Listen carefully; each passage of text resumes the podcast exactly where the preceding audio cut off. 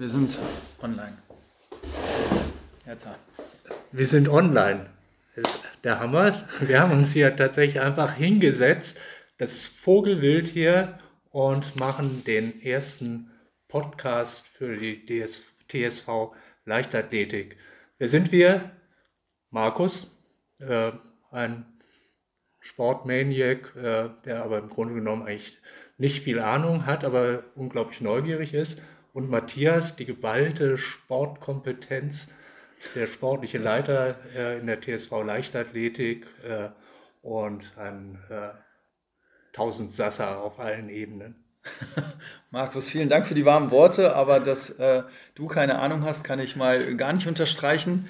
Ganz im Gegenteil. Und du bist auch die treibende Kraft hier gewesen, was den Newsletter betrifft, der ja auch noch rauskommt dieses Jahr. Und dann jetzt dieses neue Format des Podcasts. Wir probieren das einfach mal aus wie du gesagt hast, ein bisschen wild. Ähm, wir sind nicht ins Detail vorbereitet, aber wollen euch trotzdem mit der 30 bis 60-minütigen Show, die wir jetzt hier euch hoffentlich bieten können, ein bisschen Unterhaltung ähm, für die Zeit zwischen den Jahren geben. Genau, und wir haben uns ja ein bisschen was vorgenommen. Wie gesagt, äh, alles irgendwie experimentell. Wir äh, stellen uns hier total auf den Prüfstand, äh, sind auch für jede Kritik und jede jeden Wunsch sind wir total offen. Äh, wir fangen einfach mal an. Wir haben äh, uns drei Themen äh, vorgenommen. Wir wollen uns einmal damit beschäftigen, wie äh, kommt die Leichtathletik eigentlich durch diese äh, verschiedenen Lockdown-Phasen. Dann ein äh, besonderer Punkt ist das Thema Motivation. Wie bleibt man eigentlich in diesen schwierigen Zeiten bei Laune, um eben Sport auch auf hohem Niveau zu betreiben? Und dann drittens äh, Schulsport äh, und Nachwuchs. Das ist im TSV äh, ein großes, ein zentrales, ein wichtiges Thema und äh, hier passiert gerade unglaublich viel. Aber fangen wir doch vielleicht erstmal an ähm, mit, dem, mit der Leichtathletik im Lockdown. Wir müssen vielleicht hier auch so ein Stück mal zurückblicken.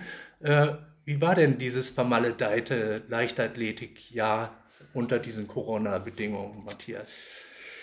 Ja, es war und ist leider nach wie vor tatsächlich schwierig. Schwieriger vielleicht, als sich das viele am Anfang, äh, am 11. März, glaube ich, kam die Nachricht, dass wir nicht mehr trainieren dürfen, ähm, sich das vorgestellt haben. Vieles, was ursprünglich mal geplant war, konnte so in gar keiner Weise stattfinden. Wir mussten teilweise von Woche zu Woche planen, weil die Rahmenbedingungen sich relativ rasch verändert haben. Wir haben versucht, alles mitzunehmen, was angeboten wurde. Wir haben versucht, auf Trainerseite den Athleten alles möglich zu machen, was wir im Rahmen der, der gesetzlichen Vorgaben, die dann von Gemeinde, äh, Land, äh, Bundesregierung uns gemacht wurden, auch von Verbandsseite gab es bestimmte Vorgaben zu erfüllen. Das haben wir versucht natürlich umzusetzen, so gut es eben ging. Wir werden später auch noch ein paar Athleten noch zu Wort kommen lassen, die ähm, sich da auch noch mal zu äußern werden da wird man dann sehen, dass ja, es irgendwo ging es, aber es war für alle nicht wirklich einfach. Ja, vor allem im Leistungssport, der ja ähm, im TSV auch eine große Rolle spielt, waren ja die Ausgangsbedingungen denkbar schwierig. Aber trotzdem äh, hat ja was stattgefunden. Da war ja nicht immer mitzurechnen. Genau, also wir haben am äh, 28.06. tatsächlich dann die erste Wettkampfmöglichkeit für unsere Athleten gehabt. Und wie könnte es anders sein? Natürlich haben wir sie bei uns im TSV geschaffen. Wir waren damit praktisch der erste große ähm, Wettkampf in der Saison 2020, in der Sommersaison haben diverse Disziplinen anbieten können, vom Kugelstoßen über 400 Meter, über Stabhochsprung, die Kurzhürde war im Programm. Da war also einiges geboten. Wir haben ein Hygienekonzept ausgearbeitet, äh, relativ detailliert mit Absperrungen, mit äh, Datenerfassung der Teilnehmer und äh, Betreuer. Zuschauer durften natürlich nicht aufs Gelände. Wir haben das relativ gut äh, organisiert bekommen. Das hätten wir gar nicht gedacht, vor allen Dingen, weil wir auch keine Erfahrung eben in dieser ähm, Ausrichtung dieser Form von Wettkämpfe haben. Wir haben natürlich mit dem Touch the Clouds im Stabhochsprung schon gute Erfahrung, aber andere Disziplinen, das war für uns Neuland. Und dann auch noch in diesen, unter diesen erschwerten Bedingungen aber 1A, es hat super Stimmung gebracht und es war natürlich ein riesen Motivationsschub für die Athleten, für die Trainer, für alle, die sich halt äh, im TSV mit der Leichtathletik beschäftigen, weil man wieder gesehen hat, es ist tatsächlich was möglich, es ist anders, als wir es gewohnt sind, aber Wettkämpfe sind tatsächlich möglich und das war so die Initialzündung Ende Juni, dass wir doch noch irgendwo eine Art Sommersaison für unsere Leichtathleten hinbekommen. Aber wie ist das eigentlich, wenn ich Leistungen entwickeln möchte? Welche Rolle spielt dabei tatsächlich der Wettkampf und der Vergleich mit anderen? Äh, man könnte auch denken, äh, nutze ich die Zeit und äh, trainiere besonders intensiv. Äh, nach einem zwei, äh, oder anderthalb Jahren ähm, habe ich dann äh, Bestzeiten mit einem Rekord verdächtig. Aber so einfach ist es ja wohl nicht. Nee, so einfach ist es nicht. Also das ist tatsächlich einer der Hauptmotivationen von Trainerseite wie auch natürlich von Athletenseite ist der Wettkampf an sich. Also das ist ein elementarer Bestandteil unserer Sportart, sich zu messen mit anderen, auch für sich selber natürlich zu erkennen, dass man bestleistungsfähig ist und auch die Bestleistung tatsächlich realisiert in Wettkampfsituationen. Das, was ich immer wieder höre von den Sportlern, mit denen ich mich hier unterhalte, auch über den TSV natürlich hinaus als Funktion, äh, in der ich ja auch tätig bin, ähm, der, der Disziplintrainer für den Bayerischen Leichtathletikverband im Stabhochsprung und im Zehnkampf, ist immer wieder diese doch recht lange Periode, die wir jetzt auch wieder im Winter haben, wo keiner äh, sich messen kann und dass das schon sehr auf die Motivation schlägt, weil man ein bisschen diese Ziele verliert. Für was mache ich das dann eigentlich? Weil einer der Hauptgründe, warum man das macht, ist nicht nur der Spaß am Training, das macht nicht immer nur Spaß. Das ist auch mal, oder viele Einheiten gerade in der Vorbereitung sind wirkliche, ja, wie die Athleten so schön sagen, ähm, Arschleckeinheiten, wo man einfach mal durch muss. Und äh, wenn man da dann aber keine Ziele vor Augen hat, konkret in Form von Wettkämpfen, wo man sich darauf vorbereitet, wird es tatsächlich schwer, das immer und immer wieder täglich ins Training zu gehen und sich neu zu motivieren für letztendlich nichts, was man konkret greifbar hat. Also da sind die Wettkämpfe ein elementarer Faktor, die Motivation im Training hochzuhalten und auch im Training dann tatsächlich auch mal versuchen, über seine Grenzen hinauszugehen, weil man weiß, es kommt irgendwann der Tag X in naher Zukunft und nicht in anderthalb, zwei Jahren. Ist die Situation da beim Nachwuchs dann nochmal eine äh, ganz besondere? Man hört ja daneben auch immer wieder in den äh, Nachwuchsleistungssport reinzukommen, bedeutet halt eben einen großen Aufwand. Man muss es aber auch irgendwie äh, schrittweise machen, geführt machen, damit sich eben Leistung entwickelt und dass man nicht zu viel macht. Wie hat sich die Situation für, äh, für, den Nachwuchs dargestellt? Ihr habt ja auch mhm. äh, Wettkämpfe gehabt, die dann auch unter besonderen Bedingungen zu, äh, zu führen waren, äh, wo ihr auch als Aufsichtsperson in besonderer Weise gefragt wart. Genau, also das ist, glaube ich, im Nachwuchs nochmal anders als jetzt im, im aktiven Bereich, wo die Athleten sehr selbstständig schon sind und mit veränderten Situationen, sage ich mal, etwas einfacher umgehen können, vielleicht, äh, weil man mit ihnen anders arbeiten kann grundsätzlich. Die, die Situation im Nachwuchsleistungssport ist dadurch etwas äh, schwieriger nochmal gewesen, weil der Kontakt zwischen Trainer und Athlet in den Wettkämpfen, die dann von Ende Juni bis Ende September, wir hatten so eine Art Late Season, haben wir das genannt, äh, stattgefunden haben.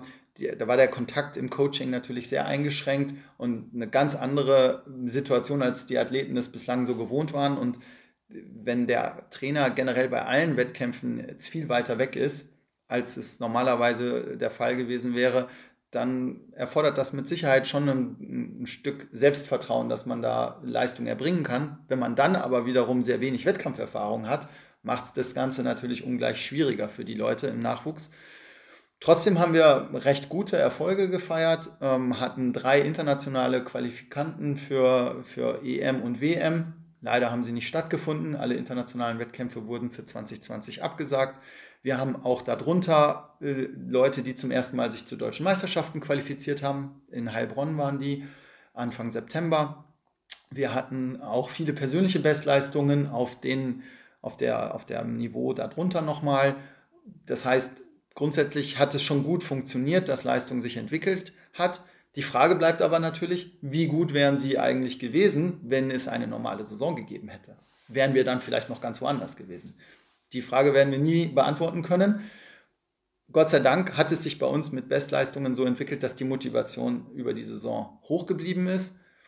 wie sich es jetzt entwickelt, wir werden ja gleich nochmal einen kurzen Ausblick über 2021 geben. Wir werden mal schauen. Wir hoffen, es bleiben alle dabei und wir verlieren niemanden im Nachwuchssport. Aber ja, es ist einfach eine schwierige Zeit und für den Nachwuchssportler mit Sicherheit nochmal noch mal schwieriger, weil er einfach eine komplett andere Situation kennenlernen musste oder die, die jetzt neu eingestiegen sind in den Leistungssport, kennengelernt haben, als das, wie es normalerweise bei uns abläuft. Kadersportler hatten ja die Möglichkeit, weiter zu trainieren. Auch genau. Im Lockdown äh, wart ihr auch mehr als reichlich mit beschäftigt. äh, wie ist es dann, ähm, wenn ich dann auch das, den Fokus weitermache in Richtung äh, Breitensport oder in Richtung der Trainingsgruppen? es sind, haben nicht alle einen Kaderstatus. Äh, was konnte denn eigentlich passieren, unter welchen äh, Bedingungen für, ähm, für die Leute, die ähm, jetzt nicht unter eine Ausnahmeregelung äh, fallen? Hm. Da würde ich gerne noch ein bisschen ausholen und äh, unseren Zuhörern noch mal kurz erklären, unter welchen Bedingungen das Training eigentlich sich von Mitte Mai, wo wir wieder grundsätzlich trainieren durften, bis ähm, jetzt aktuell darstellt. Es waren nämlich verschiedene Phasen, die man dort ähm, durchlebt hat als Trainer und als Athlet. Am Anfang war es tatsächlich so, dass wir nur in Kleinstgruppen trainieren durften. Es ging los mit 1 zu 1 bis maximal 1 zu 2. Äh, dann war es im Stabhochsprung nochmal eine besondere Situation. Es durfte nur ein Athlet auf der Anlage gleichzeitig trainieren. Das heißt, wir haben dann praktisch so 60 Minuten Slots gehabt, wo ein Athlet auf der Anlage Techniktraining mit mir gemacht hat, danach die Matte desinfiziert werden musste, die Stäbe desinfiziert werden musste und dann erst der nächste Sportler kam. Wenn man jetzt weiß, dass wir so roundabout zwischen 20 und 25 Sportler normalerweise im Stabhochsprung betreuen, dann kann man sich ja kurz mal überlegen, wenn jetzt jeder Athlet in der Regel zweimal die Woche springt, dann, sind, dann reden wir hier schnell von 40 bis, bis 50 Stunden nur für, für das Techniktraining. Das haben wir natürlich so nicht realisiert. Wir, haben, wir sind von dem gewohnten Umfang des Techniktrainings abgewichen, haben nicht alle zweimal springen lassen. Es waren viele auch dabei, die 14-tägig nur gesprungen sind. Es gab dann eben auch noch diese Sondersituation, eben dass der Kader eben andere Trainingsmöglichkeiten, äh, was Gruppenstärke betraf, ähm, hatte als jetzt der, der Breitensportler. Ähm, und das hat sich dann mit der Zeit normalisiert über den Sommer. Und wir waren dann am Ende bis hin, sage ich mal, zum September, Oktober in der Situation, dass wir wirklich mit allen wieder gemeinschaftlich trainieren konnten, in großen Gruppen bis äh, hin zu 20 Personen, was dann hm, bei uns jetzt im TSV auch in den Breitensportgruppen eigentlich so der, der maximale Standard ist. Also größere Gruppen haben wir eigentlich pro Trainer nicht. Äh, wir haben zwar größere Gruppen in der Leichtathletikschule, wo wir später nochmal zukommen werden, aber da haben wir dann in der Regel auch mehr Trainer im Einsatz, sodass man die Gruppe splitten kann deswegen waren wir da eigentlich total äh, auf, auf diesem Niveau wie vor Corona. Und jetzt haben sie uns ja nochmal wieder eingeschränkt.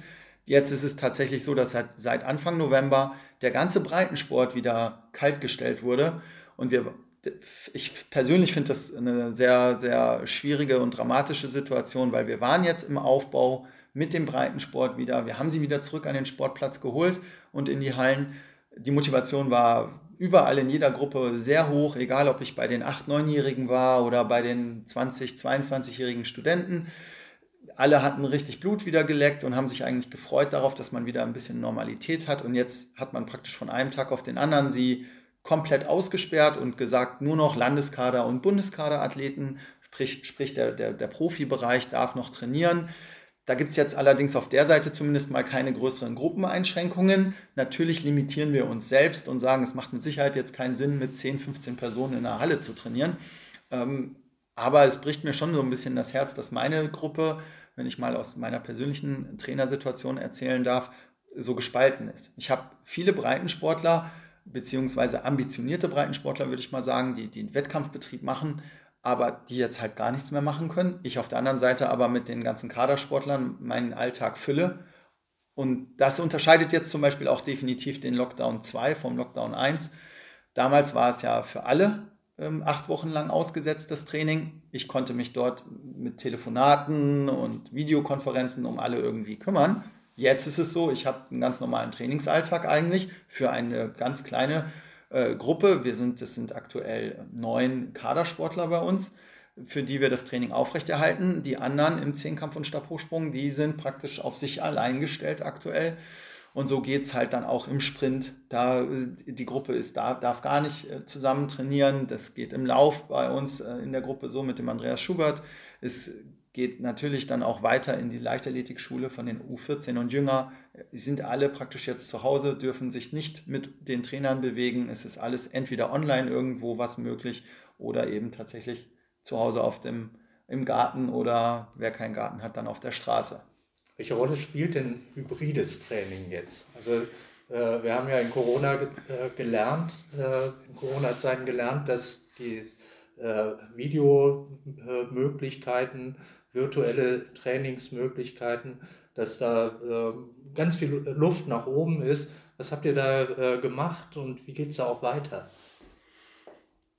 Da haben wir jetzt tatsächlich das eher auch in diesen, muss man tatsächlich in diesen zwei Phasen, glaube ich, sehen. In der ersten Phase, wo wirklich alle zu Hause waren, da war es zumindest in meiner Gruppe so, dass wir da eben viel so interaktive Online-Formate gefunden haben. Ähm, wir hatten, die Athleten hatten selbst organisierte Skype-Calls, wo sie sich zusammen verabredet hatten zu Yoga, Athletik, Mobilisationseinheiten. Ähm, wir haben viel Trainingsprotokollierung und Trainingsplanung mit, mit Excel-Dateien gemacht. Ähm, Im zweiten, in, in der zweiten Phase ist es mir bislang noch nicht gelungen, meine Athleten, die jetzt nicht trainieren dürfen, wirklich abzuholen mit solchen Angeboten, weil ich jetzt eben am, am Mann wieder bin oder an der Frau und die, die Zeit jetzt noch nicht gefunden habe, mit der zweiten Gruppe mich mit diesem Online-Training zu, zu beschäftigen. In den anderen Gruppen läuft es deutlich mehr. Es ist aber tatsächlich auch nur ein Versuch, die Motivation irgendwo hochzuhalten und die Leute über diese schwierige Phase hinaus fit zu halten. Ob es mehr als nur ein Versuch war, werden wir dann erst sehen, wenn wir wieder normales Training machen können und die ersten Wettkämpfe kommen, wo wir dann wirklich stehen. Grundsätzlich kann ich aber schon mal sagen, das betrifft äh, egal welche Altersklasse. Ich habe ja auch ähm, mit der Magali zusammen diese Fitnessgruppe montags und donnerstags bei uns, wo schon ältere Leute dabei sind. Also, und es ist, glaube ich, egal, ob ich jetzt einen Achtjährigen nehme oder einen 60-Jährigen, alles was dazwischen ist, egal welches Leistungsniveau, Online, ja, finden alle grundsätzlich gut, dass es angeboten wird, nutzen alle, wie es ihnen gerade reinpasst, aber alle sagen auch, es ersetzt auf gar keinen Fall das normale Training, diesen sozialen Aspekt auch des gemeinschaftlichen Schwitzens.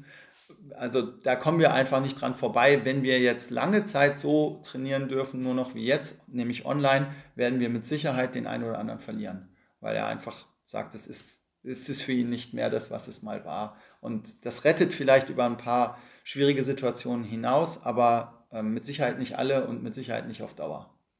Aber vielleicht jetzt so für die Weihnachtstage, wo doch alle auch gerne nicht nur auf den Christbaum, sondern auch auf die Hüften schauen. Äh, es gibt ja tatsächlich ein, äh, ein Angebot äh, mit Online-Trainings. Gibt es, ja. Mit, das ist über die ganze Woche verteilt und da gibt es unterschiedlichste Möglichkeiten, sich fit zu halten, mhm. mitzumachen.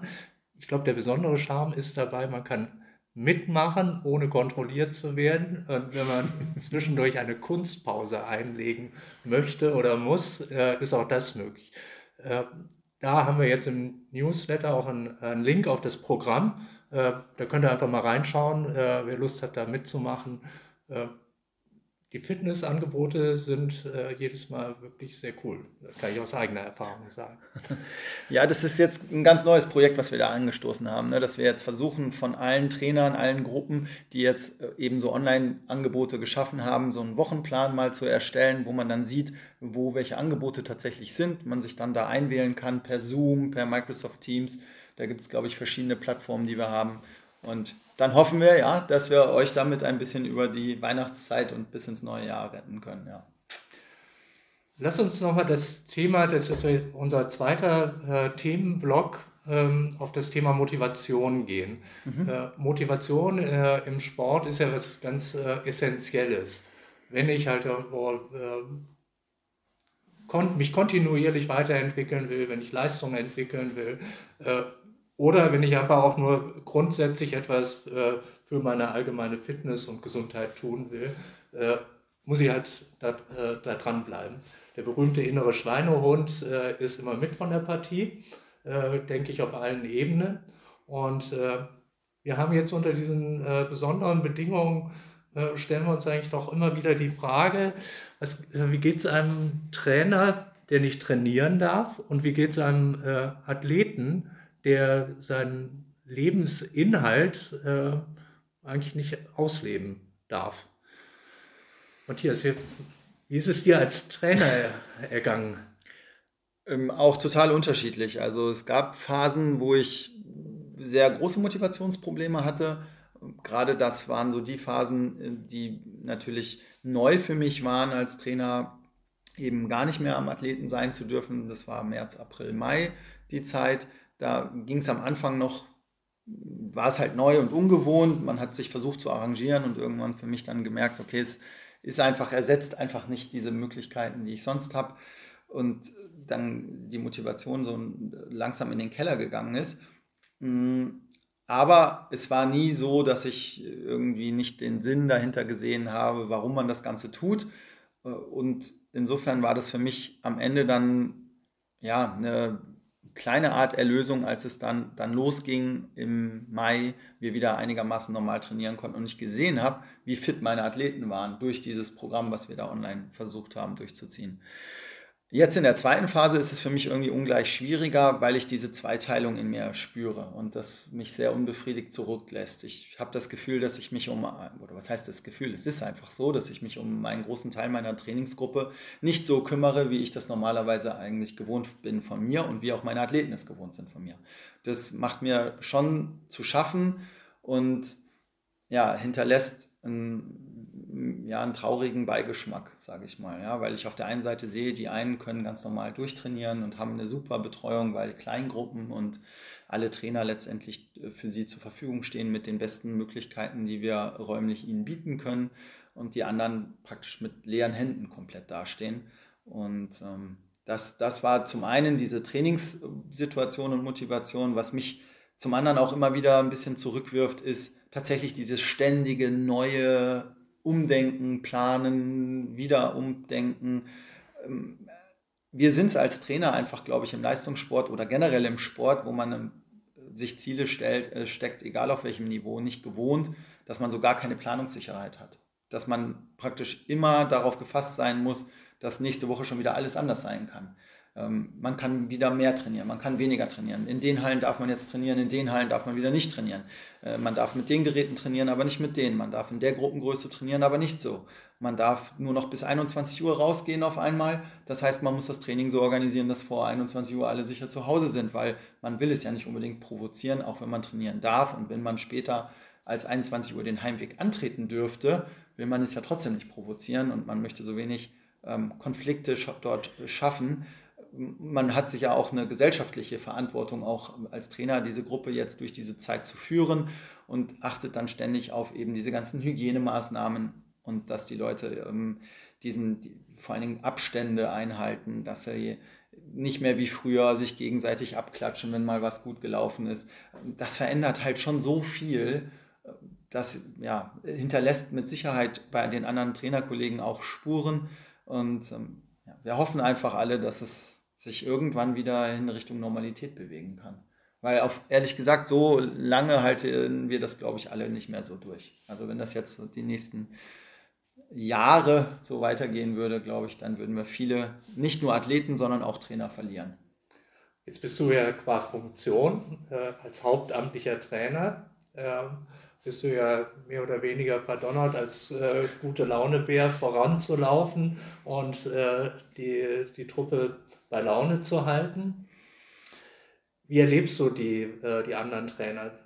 Äh, wie geht es denen äh, mit ihrer Motivation und wie könnt ihr euch gegenseitig eben auch dabei ein Stück weit stützen? Für viele dieser Trainer ist es eben ein Amt neben dem Beruf, neben, dem, neben der Familie. Das ist halt da ist unglaublich viel Eigeninitiative und Eigenmotivation verlangt. Wie, wie kommen, kommen deine Trainerinnen und Trainer durch diese Zeit und wie könnt ihr euch da gegenseitig unterstützen? Also wir haben tatsächlich ähm, relativ wenig Kontakt jetzt im Moment mit den anderen Trainern oder innerhalb der Trainerschaft. Was wir haben, sind zum Beispiel jetzt im Sprintbereich, wo wir mit sechs Trainern arbeiten, neu arbeiten, so ein Sprint-Team wollen wir aufbauen und dieses, da hatten wir ein Videomeeting vor einiger Zeit, dieses Videomeeting, das hat einmal für richtig so Motivationsschub gesorgt bei allen Beteiligten, glaube ich, dass alle gesehen haben, hey, wir haben was im Petto, wenn die Zeit mal wieder es zulässt, dass wir gemeinsam trainieren, dann haben wir ein super Team beisammen. Wir haben eine Struktur, wie wir das Training gestalten können. Das sorgt auf alle Fälle für Motivation. Äh, bei den anderen Trainern ist es ähm, aktuell so, dass ein, ein Günther Meier, der für uns den Zehnkampf betreut, ein Martin Laubinger, der den Hürdensprint macht, die ganz normal mit den Stabhochspringern und Zehnkämpfern ja im Moment trainieren können, weil wir da Kaderathleten haben. Das gleiche gilt für den Peter Rabenseifner, der mit seinen Athleten auch trainieren kann. Also ganz normal, immer in Anführungszeichen gesetzt, ganz normal, was halt die Bedingungen gerade hergeben. Das heißt, da ist die Motivation auch grundsätzlich schon mal da, weil per se sich so der Alltag nicht ganz so sehr geändert hat. Ähm, beim Lauf ist es so, dass der Schubi tatsächlich ein paar Möglichkeiten geschaffen hat, sich außerhalb der äh, Sportstätten, die für seine Gruppe leider geschlossen sind, sich zu bewegen. Gerade der Lauf bietet es ja an, im Gelände sich mal zu treffen. Ähm, man kann natürlich nicht in großer Gruppe trainieren, aber man kann da sehr kreativ seine, seine Laufstrecken äh, sich organi organisieren, um dann ein, doch ein bisschen so eine Art Trainingsgefühl zu bekommen. Und das motiviert. Auf der anderen Seite ist es so, dass wir ähm, viele im Vorstand viele Meetings haben, wo wir Trainer versuchen mit einzubinden, wo wir diverse Projekte, kommen wir auch später nochmal zu, im Breitensport anschieben, wo wir auch mit viel Kommunikation mit den, Athleten, mit den Trainern sind. Ähm, das passiert aber weniger über meinen Schreibtisch. Das ist ganz oft die Kommunikation mit dem Vorstand über den Andreas Krumpholz oder die Susanne Holzmüller. Und ja, meine Wenigkeit ist da so ein bisschen außen vor aktuell, so zumindest empfinde ich es gerade so. Ja, das müssten dann vielleicht andere Trainer mal beantworten, wie ich sie motivieren kann oder ob ich das überhaupt gerade mache. Gefühlt würde ich sagen, ist es, gelingt es mir nicht so gut. Aber wie ist äh, die Verzahnung dann äh, tatsächlich auch mit dem, äh, mit dem Vorstand? Wie erfahrt ihr Unterstützung auf dem Weg? Sind ja parallel einfach auch viele Dinge on the flight, die, die Projekte, die angeschoben sind, wie mit dem Sportplatzausbau, äh, Ausbau äh, der, äh, der Trainingsmittel, mhm. wo immer wieder investiert werden muss. wie kriegt ihr denn dieses, dieses normale Prozedere mit, dem, mit, dem, mit der besonderen Situation zusammen, in Zusammenarbeit mit dem Vorstand und mit den Verantwortlichen?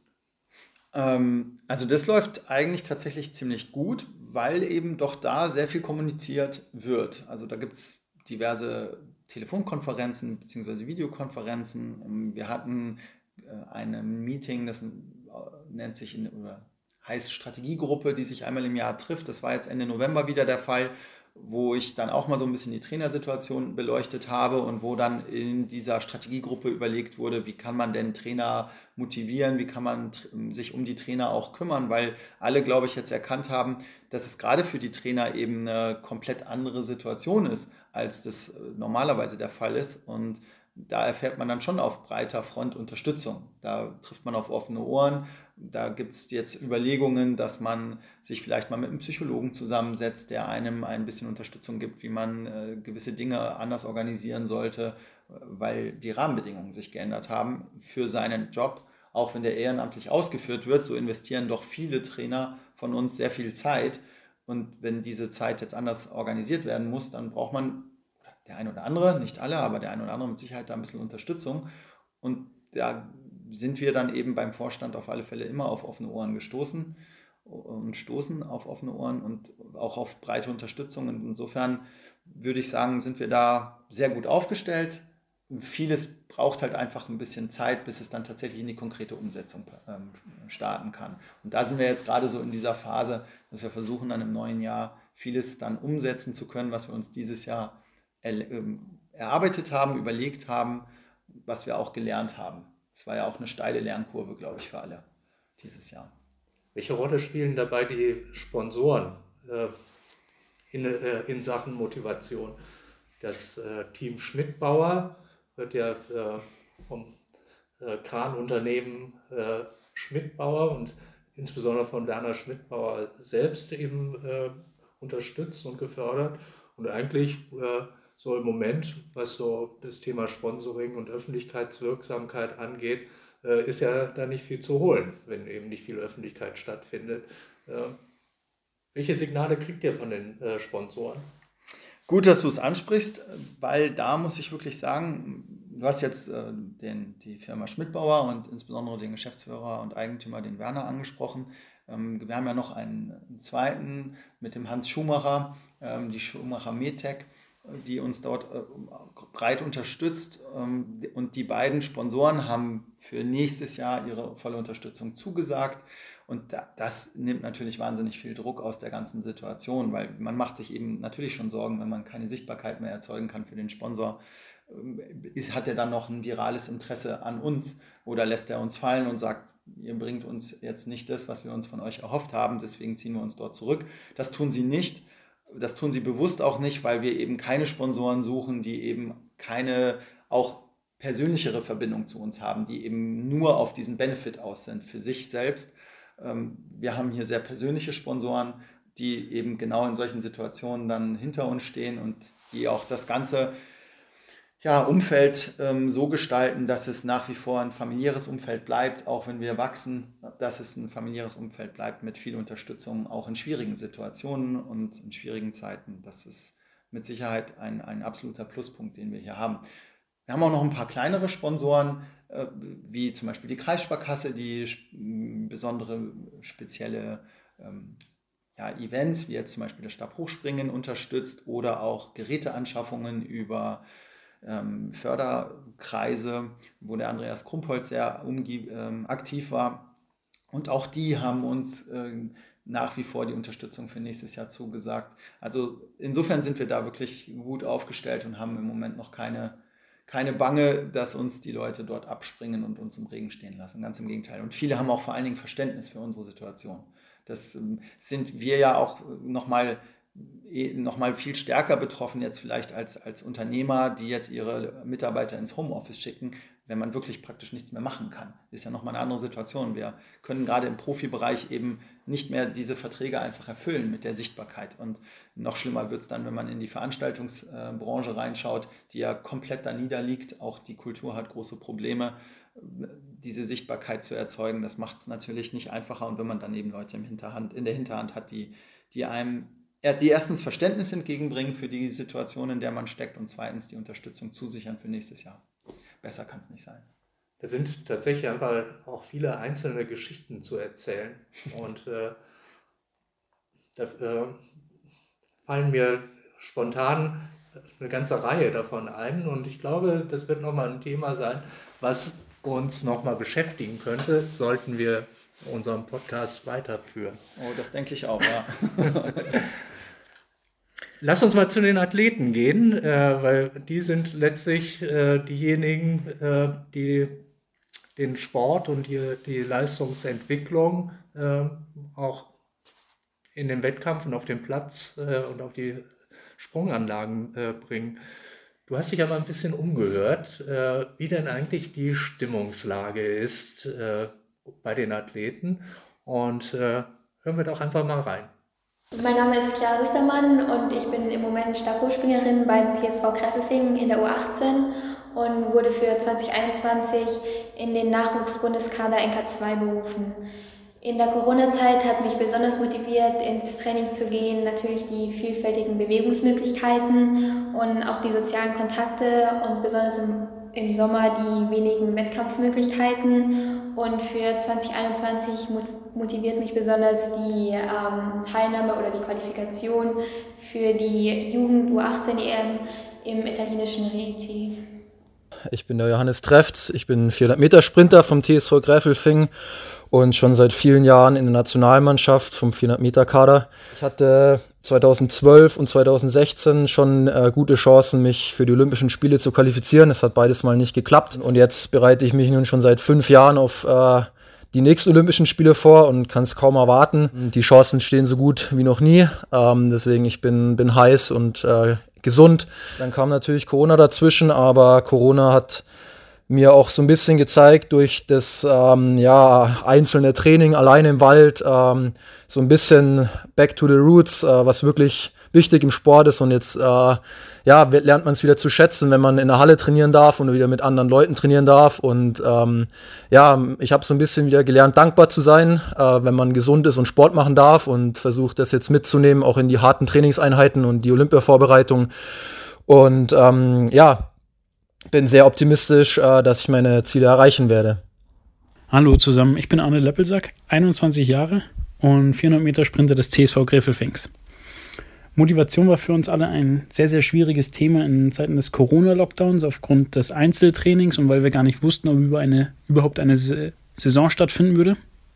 Auch während der Saison war es dann sehr, sehr schwierig, sich zu motivieren, einfach weil keine konkreten großen Ziele da waren. Für mich war die, waren die Trainingsbedingungen im Lockdown eher suboptimal und konnte daher während der Saison nicht meine Leistung abrufen. Es gab keine internationalen Einsätze, Bestzeiten waren nicht zu erwarten. Entsprechend war für mich da eigentlich eher der Spaß am Sport selber wieder die Hauptmotivation, was auch sehr gut funktioniert hat, wo ich wieder sehr, sehr, sehr viel Spaß am Sport selber gefunden habe.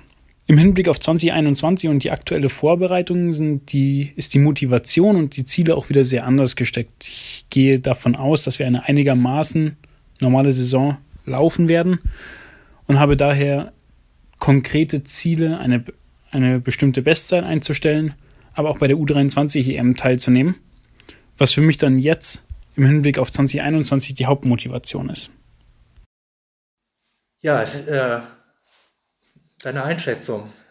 Ähm, ja, wir haben jetzt äh, die drei, den Arne, die Chiara und den Jojo gehört. Ähm, ich finde es erstaunlich, wie motiviert sie klingen, was 2021 betrifft.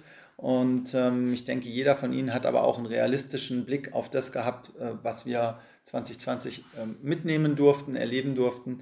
Und wenn man natürlich sich dann mit den Sportlern unterhält und so ein Feedback dann bekommt oder so eine Äußerung bekommt, die, die schon voller Motivation ähm, steckt, dann ist das natürlich eine super Sache und motiviert, denke ich, auch andere Sportler äh, mitzuziehen, sich tagtäglich äh, zu schinden, zu trainieren und natürlich am Ende auch die Trainer dann wiederum. Und so schließt sich dann immer wieder der Kreis, wie du schon eben sagtest, bei den Trainern ähm, sorge ich als, als, als ähm, gute Laune Bär, da sollte ich dafür sorgen, dass das, äh, die Stimmung hoch bleibt. Und so ist es dann bei den Athleten, wenn die Stimmung hoch bleibt, dann kommt der Trainer wieder mit einer guteren, mit einer besseren Laune ins Training und das strahlt wieder auf die Athleten zurück. Und so ähm, geben wir uns praktisch jetzt gegenseitig ähm, Motivation.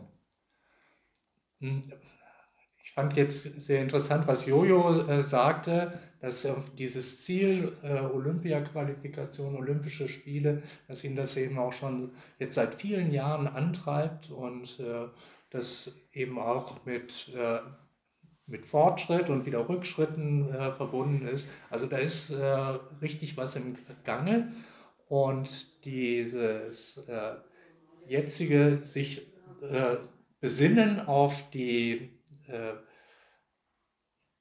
auf die Basics im Sport. Ja? Äh, back to the roots hat er es genannt. Also äh, warum mache ich das hier eigentlich? Ja? Äh, warum macht mir das Spaß? Was bedeutet das äh, für den Sport? Und, äh, also ich denke, es war jetzt nochmal ganz wichtig ähm, zu erkennen, für jeden Einzelnen zu erkennen, warum ich das eben hier tue. Warum stelle ich mich hier hin? Was motiviert mich, jeden Tag aufs Neue an meine Grenzen zu gehen? Vor allem, wenn jetzt die Situation eben eine komplett andere ist. Und äh, da zu erkennen, dass es tatsächlich aus mir herauskommt, meine Motivation und dass ich das primär für mich selbst mache in erster Linie. Und ich glaube, jeder Sportler, der das im Moment sagen kann, dass er es wirklich für sich oder erkannt hat, dass er es wirklich für sich nur tut und nicht für andere, nicht für die Eltern, für die Trainer, für Freunde, warum auch immer, ähm, der wird am Ende auch seine Ziele erreichen können. Und nur so funktioniert es. Und ich glaube, das war nochmal so ein Katalysator dieses Jahr, dass jeder sich bewusst werden konnte, mache ich das wirklich für mich oder stecken andere Motivationen dahinter? Und nur die, die aus der intrinsischen Motivation heraus das für sich selbst tun und äh, an sich selbst arbeiten wollen, werden am Ende dann auch die Erfolge haben. Aber das ist, denke ich, eine äh, ziemlich zentrale Botschaft, die absolut, davon jetzt absolut. ausgeht. Ja. Und äh, ist das eine Chance für den, äh, für den Nach-Corona-Sport? Ja, weil ich glaube, wenn man es äh, nicht zu schnell vergisst natürlich, dass man die Athleten immer wieder auch daran erinnern kann, dann, wenn es mal nicht gut läuft, hey, ähm, du hast jetzt erstens diese schwere Zeit letztes Jahr 2020 überwunden und stehst jetzt da, wo wir sind und zum anderen ihm auch immer wieder bewusst machen kann, du hast damals gesagt, du machst es für dich selber oder hast erkannt, du machst es für dich selber. Also entscheide einfach aus, aus, aus der Situation heraus, du, in der du jetzt bist und wo du vielleicht denkst, es geht nicht mehr weiter, ist die Motivation noch dieselbe. Und wenn man das einmal gelernt hat, zu erkennen, hm, warum man das macht, dann kann man das in einer anderen Situation ja auch wieder. Und das führt, glaube ich, einfach nur zu schnellerem Erkenntnisgewinn, wohin die Reise tatsächlich geht. Und viele Athleten sind entweder dann schneller wieder motiviert, weil sie für sich erkannt haben, dass sie es eben nur für sich im Primär machen oder auch dann zu dem Erkenntnisgewinn, ich brauche eigentlich den Sport so in der Form gar nicht, ich mache es ein bisschen ruhiger. Wir haben ja auch viele Sportler, die ehemalig aus dem Leistungssport kommen, die trotzdem dabei bleiben, aber auf einem anderen Niveau, weil sie einfach dieses familiäre Umfeld mögen, die Gruppen, in denen sie trainieren, den Trainer und das dann aber auf einem reduzierteren Niveau mit vielleicht zweimal die Woche Sport, ohne vielleicht speziellen Wettkampfdruck machen und das dann einfach so genießen. Aber auch diesen Schritt dann so zu machen, erfordert ja eine Erkenntnis, ähm, ähm, eine, eine, eine Erkenntnisphase. Das ist ein Prozess, der ja nicht von heute auf morgen passiert. Und ich glaube, dieses mit sich selbst auseinandersetzen, das haben jetzt die Athleten mit Sicherheit dieses Jahr lernen dürfen, lernen müssen und wird sie langfristig, davon bin ich überzeugt, positiv beeinflussen, weil das eine Fähigkeit ist, sich mit sich selbst auseinandersetzen zu, zu können und das auch auszuhalten, die mit Sicherheit gelernt werden muss. Das bringt der eine per se vielleicht mit, aber viele, glaube ich, müssen es über die Zeit lernen. Und wenn man das gerade jetzt so in der Phase auch im Nachwuchs, ähm, dem Nachwuchs so mitgeben kann, dann ist das, glaube ich, schon eine, eine, eine, wirklich eine positive Sache, die man aus der Situation ziehen kann. Das Feuer entzündet wird ja bei den Kleinsten schon. Da fängt es an. Und äh, das ist, führt uns jetzt zu unserem äh, dritten und letzten Schwerpunkt, äh, das Thema Schulsport, Nachwuchsentwicklung. Ähm, da hat sich ja jetzt in diesem Jahr beim TSV jede Menge getan. Kannst du uns ein bisschen erzählen, äh, was ihr da äh, vorhabt, äh, was schon gelingt und was künftig noch besser gelingen soll? Ganz kurz zusammengefasst, wir haben mit wir haben zwei äh, Bausteine, die man unterscheiden darf in dem Bereich. Das eine ist der vereinseigene Leichtathletiksport, den wir als Leichtathletikschule betitelt haben und für die 8- bis 13-Jährigen organisiert wird. Dort ähm, hat die Clara Makiewicz ein ganzes äh, Trainerteam um sich geschart, die hochmotiviert, super engagiert mit den Kleinen, mit den Nachwuchsleuten sich ähm, beschäftigen und dort äh, fantastische Arbeit leisten mittlerweile. Das ist der eine Baustein. Der andere Baustein ist eben die Schulkooperationen. Dort hatten wir lange Zeit eine Kooperation mit der Grundschule Lochham. Die wurde leider seitens der Grundschule aufgekündigt. Ähm, da möchte ich jetzt nicht zu sehr ins Detail gehen. Das ist vielleicht ein Thema für einen anderen, für einen anderen Podcast mal. wenn haben ja da auch Ideen, dass wir mal so die Schulträger einladen und so. Da können wir vielleicht da nochmal in der Runde sprechen. Ansonsten haben wir dann darüber hinaus aber gesagt, okay, das kann es jetzt nicht gewesen sein, dass wir aus der einen Kooperation rausfliegen und dann gar nichts mehr haben und haben dann richtig ähm, Gas gegeben, wie ich finde. Wir haben zum einen eine neue Kooperation mit der Grundschule Gräfelfing. Wir haben eine neue Kooperation mit dem Campus in Freiham mit dem Gymnasium, der Realschule und der dortigen Grundschule. Der wird ja langsam hochgefahren, dieser Campus. Die Schülerzahlen sind praktisch noch im Aufbau begriffen. Ist ja ein ganz neues Gelände dort. Super Außenanlage übrigens, tolle Leichtathletikbedingungen eigentlich da. Und noch passiert da sehr wenig. Deswegen waren wir da praktisch die Ersten, die dort vorstellig wurden und eine, eine tolle Kooperations- ähm, ja, Bedingungen dort vorgefunden haben. Viel Unterstützung seitens der Lehrerschaft.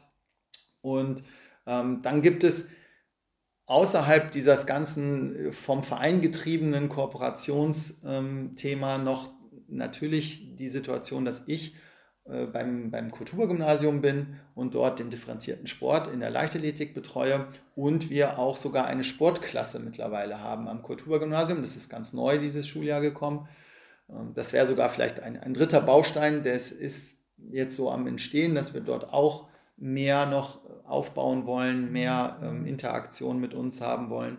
Das ist, äh, ja, also finde ich phänomenal, wenn man diese drei schon mal äh, sich anschaut, diese drei Standorte, in denen wir jetzt aktiv sind. Und wir haben die Fühler auch weiter ausgestreckt. Gerade der Andreas war da sehr umtriebig im gesamten Würmtal, ähm, wo man noch Kooperationspartner in, in Form von Schulträgern findet. Da ist jetzt noch vieles an, an Ideen da und an an Umsetzungsmöglichkeiten, was davon alles realisiert werden kann, müssen wir schauen. Ähm, genau, aber das sind so die, die Bausteine erstmal, wo wir stehen und was wir, was wir geschafft haben. Und das ist erstmal auf dem Bereich super, aber wir kommen jetzt, denke ich, gleich noch zu einem anderen Thema. Ähm, ich wollte aber gerne an der Stelle nochmal wissen, warum denn eigentlich die Zusammenarbeit zwischen Verein und Schule im, äh, für den Sportunterricht äh, sinnvoll ist. Eigentlich könnte man ja denken, Schulsport äh, sollen die Lehrer machen, das ist deren Aufgabe. Äh, was hat der Verein da zu suchen? Das, äh, ja, kann man so sehen, ähm, bringt aber nur bedingt, glaube ich, den Kindern dann wirklich das, was sie, wenn sie sich für eine Sportart begeistern, ähm, was man ihnen noch alles mitgeben kann. Denn man muss ja eins sehen, die Aufgabe des Schulsports und damit auch der Lehrer ist, eine ganz breite Basis zu schaffen und am Ende des Tages dann auch die Noten zu geben. Ähm, wenn man jetzt in bestimmte Interessen reingehen möchte, dann ist doch dort der, der Lehrer teilweise überfordert, sich in jeder Sportart als Spezialist auszukennen. Das kann man nicht von einer Lehrerschaft erwarten. Ähm, und wenn man da dann einen Kooperationspartner wie einen Verein in der Hinterhand hat, wo man dann weiß, da kann man mit Lehrern und Trainern zusammenarbeiten. Die Trainer erfahren vielleicht ein bisschen pädagogischen Umgang, die Lehrer erfahren ein bisschen äh, schwerpunktmäßig dann in den Disziplinen, in denen die Kooperation besteht, äh, ein bisschen mehr Know-how, da findet Wissenstransfer in verschiedenen Bereichen statt. Dann gewinnen beide Seiten und äh, dadurch wird die Schullandschaft attraktiver und der Vereinssport bereichert sich äh, dadurch, dass er neue Mitglieder gewinnen kann und ähm, breitere Aufstellung erfährt. Und über diese Kooperation zwischen diesen beiden Parteien ähm, entstehen mittlerweile bei uns ja dann auch solche Situationen und Möglichkeiten, dass wir sogar einen Breitensporttrainer einstellen können. Wie ist denn da der Stand der Dinge? Der Stand der Dinge ist da sehr gut. Wir hatten eine Bewerbungsphase, die wir trotz der ganzen Corona-Situation durchgezogen haben. Wir hatten aktuell sechs Bewerbungen, die sich auf die 50%-Stelle im Breitensport äh, beworben hatten bei uns. Zwei davon haben wir persönlich kennengelernt und eingeladen und ein Probetraining, natürlich unter allen Voraussetzungen der Hygiene ähm, gemacht. Was ein bisschen schade war, war, dass wir ja diese Trainer für die Leichtathletikschule, also bis 13 Jahre einsetzen wollen. Das ging natürlich nicht. Wir konnten nur mit den aktuell ähm, Landes- und Bundeskaderathleten das Probetraining machen. Ähm, aber das war nichtsdestotrotz ein, eine super Erfahrung, die Trainer mal in Aktion zu erleben. Und wir haben uns tatsächlich äh, für jemanden entschieden. Äh, ich will noch nicht zu viel verraten, weil wir ja gerade in so dieser letzten Phase sind, da den, den Deckel drauf zu machen. Was ich allerdings sagen kann, ist, wir versuchen tatsächlich sogar beide unterzubringen. Wir haben einen genommen, der die Leichtathletikschule befeuern darf, als hauptsächlich Trainer und, und Macher des Trainings. Und wir haben eine Idee jetzt, wie wir dem anderen nicht absagen müssen, sondern ihn gewinnen wollen für organisatorische Aufgaben, auch schon Trainertätigkeiten. Aber wir glauben, dass bei ihm die Stärke ähm, in diesem organisatorischen mit Schulkooperationen liegt. Und da hoffen wir jetzt, dass wir beide irgendwo ähm, unterbringen können beide sind auf alle Fälle sehr gewillt, mit uns zusammenzuarbeiten. Aber da denke ich, müssen wir dann bis, ins, äh, bis zum nächsten Podcast warten, bis ich da dann konkreter werden kann. Lass uns äh, vielleicht einfach noch mal an der Stelle jetzt äh, schauen, was passiert denn jetzt in, äh, in nächster Zeit? Äh, wie kommen wir ins äh, neue Jahr rein oder wie wollt ihr ins neue Jahr reinkommen? Und was sind denn eigentlich so deine Hoffnungen, Wünsche für 2021? Also ich kann kurz sagen, persönlich komme ich in das neue Jahr mit Sicherheit super gut rein, weil ich jetzt dann drei Wochen Urlaub habe endlich. Ich äh, fliege zu meinen Eltern nach Hause und werde dort äh, Kraft tanken und Motivation tanken fürs neue Jahr. Mm, die Sportler, die aktuell trainieren dürfen, sind soweit gut versorgt. Wir werden praktisch durchtrainieren. Wir haben immer so vier Wochen, vier Tage Pause, drei Tage Training. Das passt jetzt ganz gut mit den Feiertagen so zusammen und starten dann praktisch ab 4. Januar wieder voll durch. Und insgesamt kann ich nur sagen, mm, dass das Jahr 2021 hoffentlich eine normale oder einigermaßen normale Sommersaison für uns bereithält. Denn der Winter ist aktuell schon wieder abgesagt. Also die Winterhallenwettkämpfe, das war den meisten irgendwie wahrscheinlich unterbewusst schon klar. Man hat es gefühlt, das kann nicht gut gehen. Ähm, wie soll man das machen in der Halle mit vielen verschiedenen Disziplinen, Athleten, Betreuern? Äh, das wird nicht funktionieren. Das ist jetzt auch schwarz auf weiß. Wir haben vom, vom Deutschen Leichtathletikverband die Absage der deutschen Meisterschaften bis akt, aktuell auf zwei Meisterschaften, die deutsche Mehrkampfmeisterschaft und die deutsche aktiven Meisterschaft sollen nach wie vor stattfinden. Da bin ich aber tatsächlich auch skeptisch, dass das so umgesetzt werden kann. Ähm, betrifft jetzt von unseren Aktiven auch wirklich nur eine Handvoll, die da überhaupt mitmachen könnten, wenn überhaupt.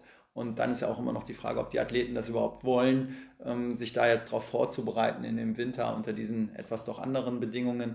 Also wir gehen eigentlich im Moment davon aus, der Winter wird genutzt, um einen langen Aufbau zu generieren um gesund und fit ins neue Jahr dann zu starten und dann ähm, im April, Mai die Sommersaison 2021 einzuleiten. Wir haben da wirklich ein paar Highlights. Alle hoffen natürlich, dass Jojo sich qualifiziert für die Olympischen Spiele in Tokio, die jetzt nachgeholt werden sollen. Ähm, dann hoffen wir auf diverse internationale Einsätze von der U23 EM über die WM U20 ähm, bis hin zur EM U18. Da sind überall Athleten von uns in potenziellen, ähm, bei potenziellen oder stehen da in den Startlöchern, dass sie potenziell da teilnehmen dürfen. Dann haben wir natürlich wieder das Festival geplant, wo dann wieder alle mitspringen dürfen, wo auch der Nachwuchs, die ganz Kleinen, mal zum Stab greifen dürfen. Ähm, wir haben das, Streck, das Straßenspringen, das sogenannte Stegspringen im, im Sommer, im September wieder hier in Gräfelfing. Wir haben mit den Stabhochsprung ähm, Organisatoren von äh, Rottach-Egern und von Hof äh, eine Idee, wie wir den Monat der Lüfte, so haben wir es jetzt mal als Arbeitstitel genannt, den Monat der Lüfte organisieren wollen, wo wir diese drei Events, Touch the Clouds Festival, Rottach-Egern und äh, Hof zusammen als, als ein Event irgendwie an den Mann bringen wollen ähm, ich merke schon, da ist da ist genug, genug im Plan. Ja, du musst mich einbremsen. Aber ich denke, wir könnten natürlich auch jetzt die äh, Stadezeit, Karl Valentin, hier unser äh, berühmter Nachbar, hat ja gesagt, das Schöne an der Stadenzeit ist, wenn es danach wieder etwas ruhiger wird.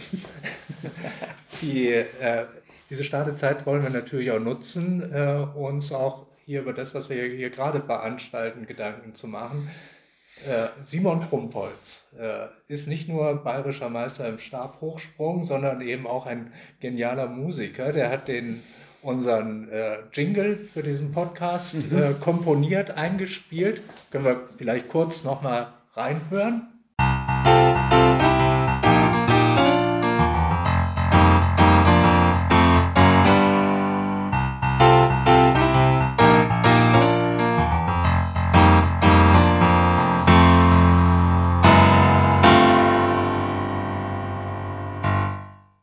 So soll es eigentlich auch sein, dass es irgendwie quasi aus der Familie herauskommt. Und äh, deswegen seid ihr jetzt äh, gefordert.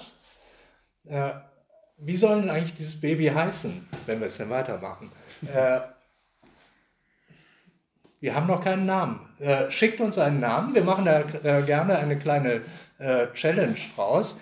Äh, es gibt einen super attraktiven Preis zu gewinnen, von dem wir noch nicht wissen, äh, wie er sein wird, weil wir sind halt eben gerade tatsächlich noch am Anfang, aber äh, die, das wollen wir uns richtig was kosten lassen. Auf alle Fälle. Auf, auf alle, alle, Fälle. Fälle. Und äh, wir sind natürlich äh, super gespannt auf äh, euer Feedback. uns würde natürlich auch super brennend interessieren, was euch überhaupt interessiert, was ihr über solch ein Format gerne hören und erfahren wollt, äh, das machen wir möglich. Und äh, wir müssen auch nicht immer wir beide hier sitzen.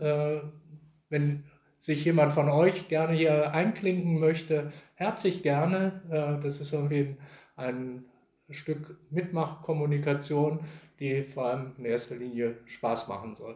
Ich kann jetzt von mir aus nur sagen, äh, mir hat es jetzt äh, gerade viel Spaß gemacht. Wir haben irgendwie, glaube ich, unglaublich viele Themen angesprochen, die äh, eine große Tiefe haben und wo vor allem irgendwie erkennbar wird, äh, Leichtathletik im TSV Gräfefing äh, ist tatsächlich etwas ganz Besonderes, etwas äh, sehr Wertschätzendes, äh, dass das Individuum, den Sportler, den Trainer, den Menschen in den Mittelpunkt rückt. Äh, das kann von mir aus gerne so weitergehen. Ja, puh, was soll ich da noch zu sagen? Also ja, ich, ich sehe es äh, genauso. Mir hat es auch super viel Spaß gemacht. Ich bin dir unendlich dankbar für die Idee, Markus, dass du äh, die Idee des Podcasts hattest und dass auch äh, Simon jetzt so spontan seinen Jingle dazu beigetragen hat, dass äh, wir das jetzt alles noch vor Weihnachten irgendwie realisieren können. Kann mich auch den Worten von dir nur anschließen. Macht einfach mit weil genau aus diesem Aspekt zum Beispiel ist auch das Touch the Clouds entstanden. Wir haben auf Wettkämpfen erfahren, ähm, dass 80-Jährige die Latte auflegen und nichts gegen Senioren, die sich auf dem Sportplatz bewegen. Aber wenn man im Leistungssportbereich ist und das Landen auflegen pro Sprung fünf Minuten dauert, dann fragt man sich halt schon, ob man hier in der richtigen Veranstaltung ist. Aber was nützt es denn zu meckern? Dann muss man selber hingehen und sagen, okay, wir versuchen es einfach besser zu machen. Und so ist das Touch the Clouds Festival entstanden. Und mittlerweile, denke ich, kann man sagen, ist ein super Erfolg geworden. Und genauso würde ich jetzt mal diesen Podcast auch ähm, anmoderieren und sagen, naja, meckern kann jeder, besser machen kann man auch alles, aber macht es mit uns zusammen, ist besser, schaltet euch mit ein und dann kann da mit Sicherheit ein schönes Format draus werden. In diesem Sinne, euch allen ein frohes Fest, kommt gut durch die Startezeit, Training nicht vergessen und äh, wir hören uns wieder. Macht's gut. Auch von meiner Seite alles Gute und bis ins neue Jahr.